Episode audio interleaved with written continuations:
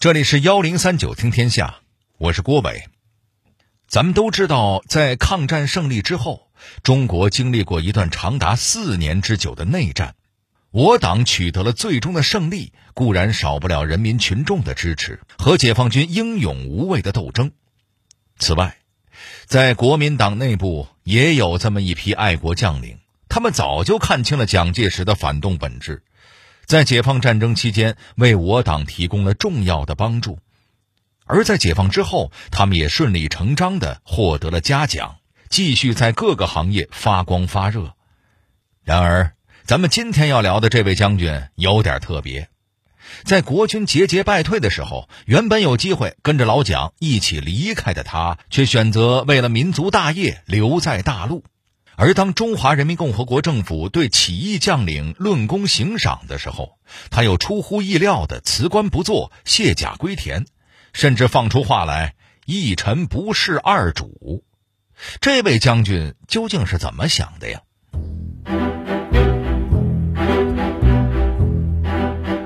出身贫寒的农村小子，如何摇身一变，变成了蒋介石眼里的红人儿？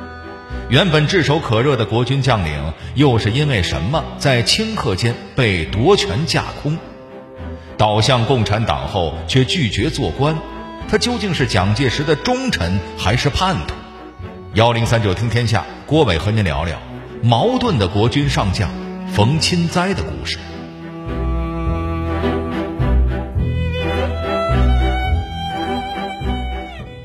说起冯钦哉这个名字，估计大伙儿都有点陌生，但其实，在国民党内部，这可是位相当有分量的大佬。因为早在中华民国建立以前，也就是一九零九年的时候，他就加入了孙中山领导的中国同盟会，而当时他也不过才二十岁。冯钦哉的家庭比较普通，他出生在山西的一个小村子，世代靠种田为生。不过可贵的是，这个孩子非常能吃苦，而且打小好学，十七岁就考进了学堂。在那里，冯钦哉遇见了不少留洋归来的学生，也渐渐开始接受革命思想，最终经人介绍参加了同盟会。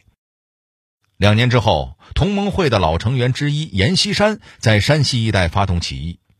然而，就是因为当时袁世凯的势力庞大，阎锡山居然调转船头，开始疏远老东家，向袁世凯靠拢。这事儿让初出茅庐的冯钦哉十分生气，他愤然离开山西，辗转各地参加讨伐袁世凯和阎锡山的革命活动。后来，为了响应孙中山的号召，冯钦哉折回老家隔壁的陕西西安，与其他革命者一起成立了一支名叫“靖国军”的队伍。在军营里，他认识了自己未来的领导杨虎城。两个年轻人一见面便觉得十分投缘。杨虎城当时混得不错，已经是支队里的司令，他便邀请好哥们儿来自己手下做营长。就这样，冯钦哉开始以杨虎城得力部下的身份活跃在历史舞台上。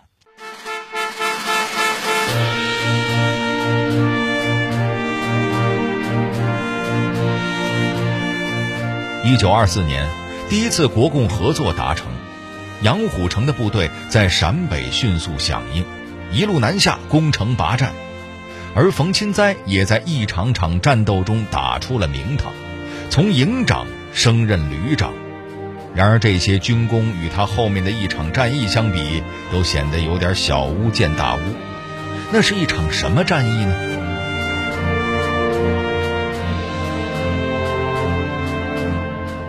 一九二九年，蒋介石和冯玉祥爆发战争，两边打得正焦灼的时候，一名叫做唐生智的国军上将突然加入反蒋大军。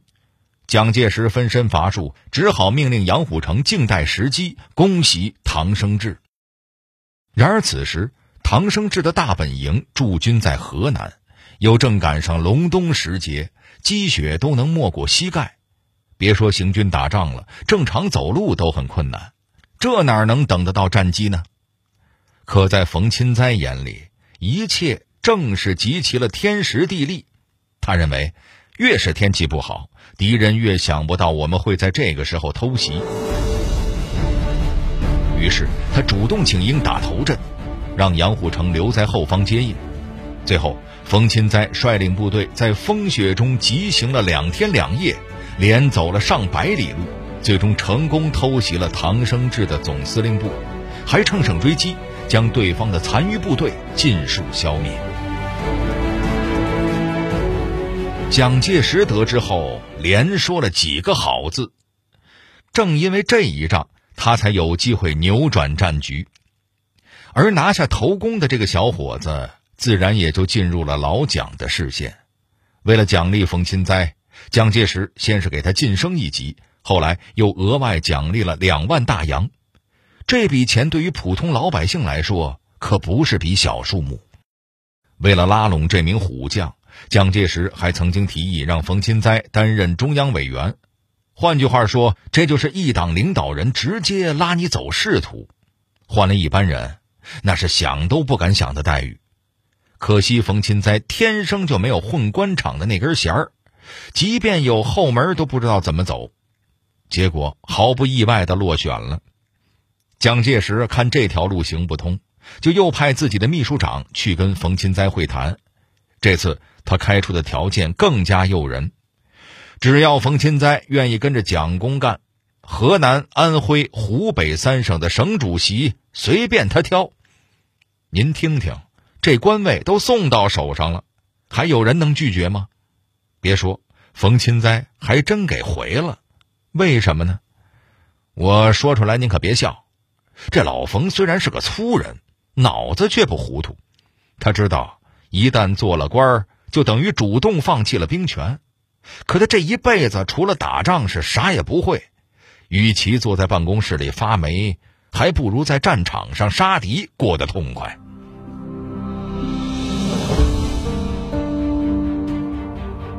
虽然到了最后，冯钦哉是一个官都没做成，但从蒋介石开出的条件里，还是能看出他对冯钦哉的重视。可是谁也没想到，这位红人儿之后却遭遇了沉重的打压，这又是怎么回事呢？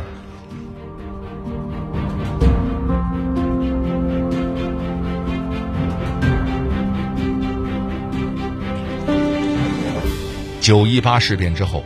冯钦哉主张北上抗日，但蒋介石却一心想攘外必先安内，不但不让他去打日本人，反而调转枪口，把他调到了西边去镇压内部叛乱。可怜冯钦哉一腔报国热血无处施展，自然对蒋介石生出了怨气。等到了年底，国民党在南京召开大会，冯钦哉可算是找着发泄的机会了。当老蒋问他平乱情况的时候，他先是简单回答了问题，等到末了又加上一句：“打下来也是丢人。”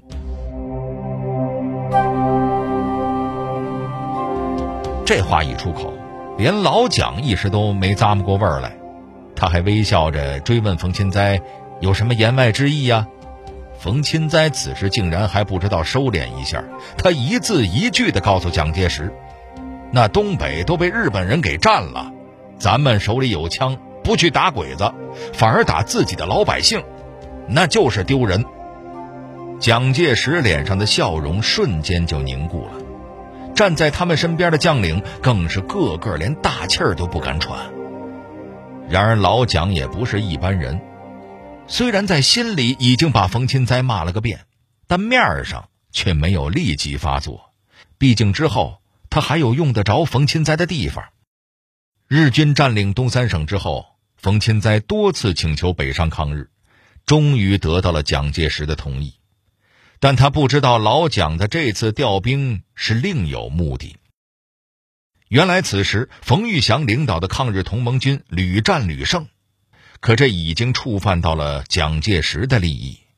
他秘密指示国军围攻冯玉祥。而这条命令最终落到了冯钦哉头上，冯钦哉当然是一百个不乐意，他是抱着杀敌的心来的，临到阵前怎么能改成打队友呢？再者说了，冯玉祥是他的老上司，于公于私，这场仗他都不能打。这么一出阵前抗命，让蒋介石又一次牢牢记住了冯钦哉，这小子不是想去杀鬼子吗？那我蒋某人就给你这个机会，看到了阵前，你冯钦哉还有没有命回来？于是，一九三七年卢沟桥事变爆发。当冯钦哉再次请求出战时，他很快就获得了批准。然而，以当时国军的抗战士气来看，结局想都不用想就知道：大部队不仅没能挡住日军的进攻，反而跑得比谁都快。最终，冯钦哉自己的部队也损失惨重，不得不到山西短暂休整。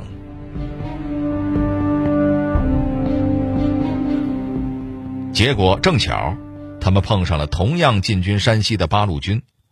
八路军擅长游击作战，冯钦哉的部队就负责从旁协助，破坏敌人交通。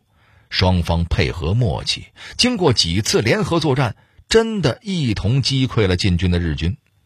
后来，冯钦哉还专程邀请彭德怀来部队讲解游击战术，甚至互相派代表去对方的驻地讨论战法。两军战士跟一家人一样，在战场上都是一个战壕里的兄弟，回到营地里也经常在一起联欢，完全没有国军和八路军的分别。冯钦哉的一系列做法，终于让蒋介石忍无可忍，他很快发了一纸调令，将冯钦哉从军长调任为战区副司令。这是一招明升暗降，直接夺了他的军权。这一点，冯钦哉也明白。后来，他又找到蒋介石许多次，请求回山西带兵打仗，可都被蒋介石用各种理由敷衍了过去。渐渐的，冯钦哉也就打消了上战场的念头。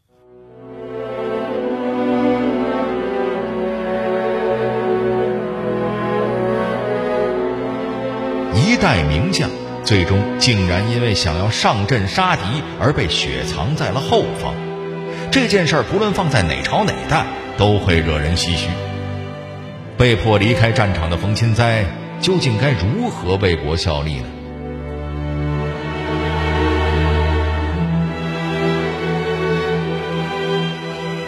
抗日战争胜利后，冯钦哉大多数时间都在华北任职。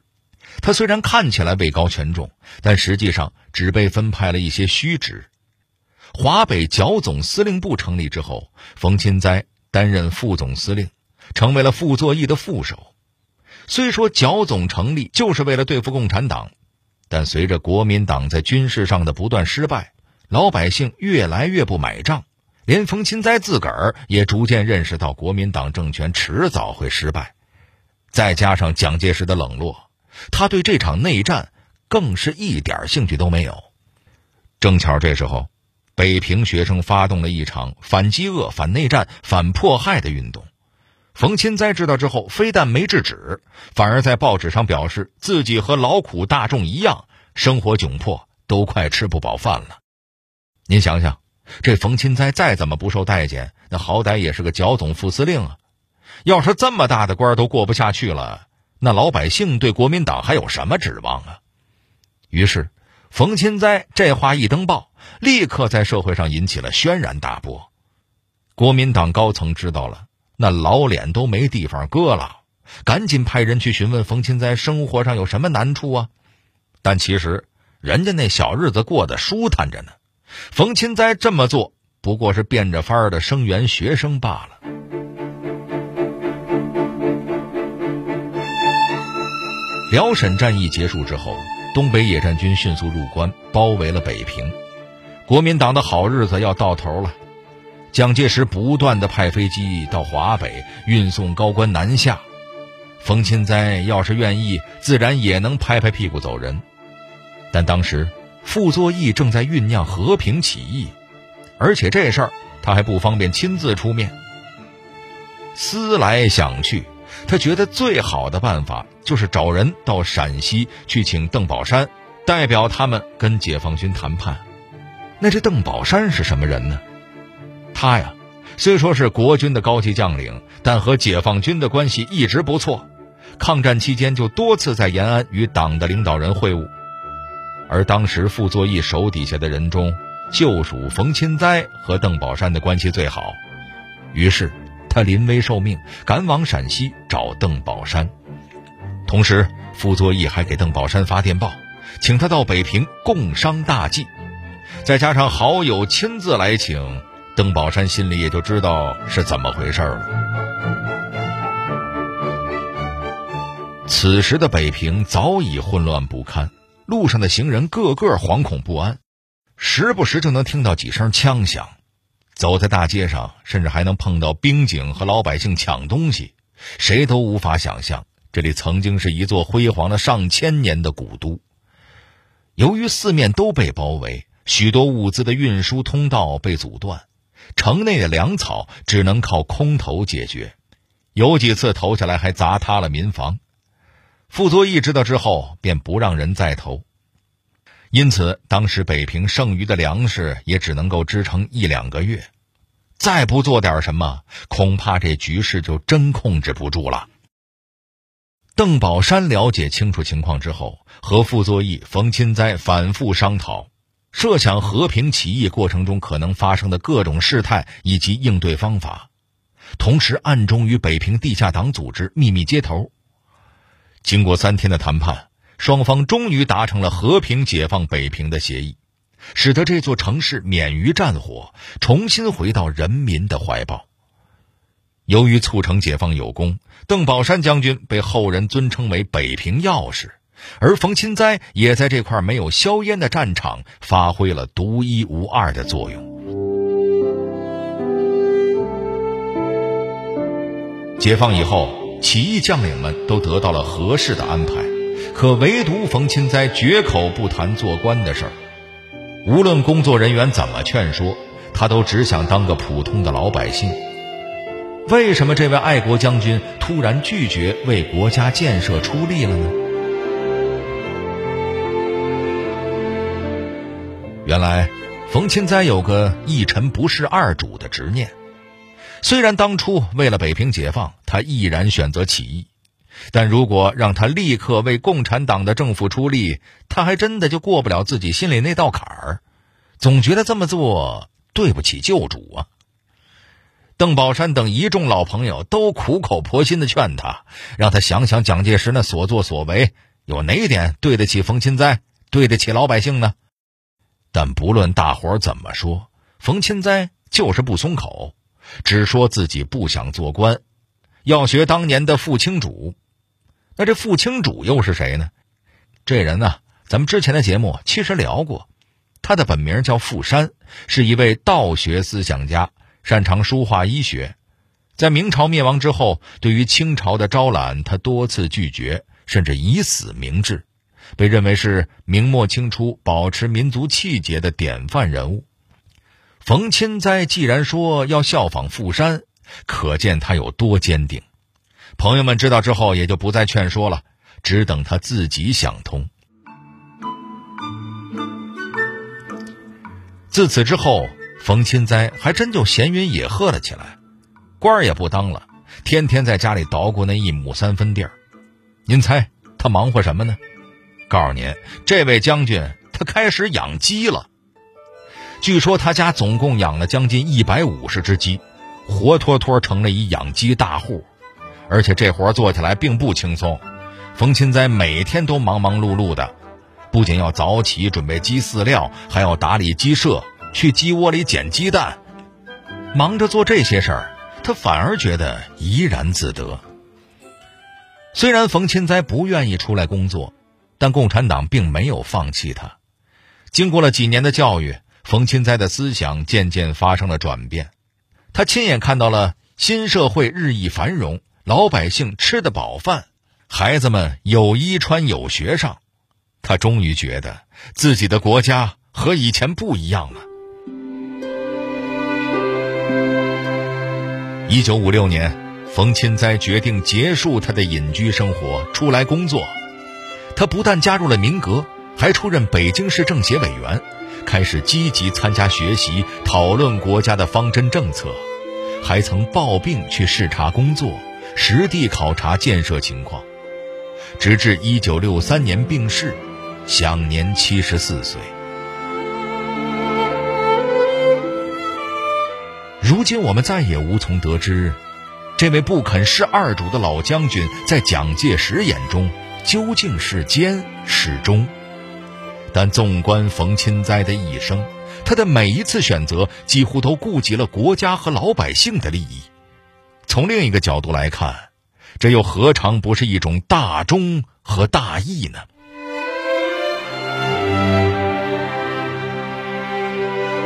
好了，这里是幺零三九听天下，我是郭伟。最后，代表节目编辑庞雨佳、程涵，感谢您的收听。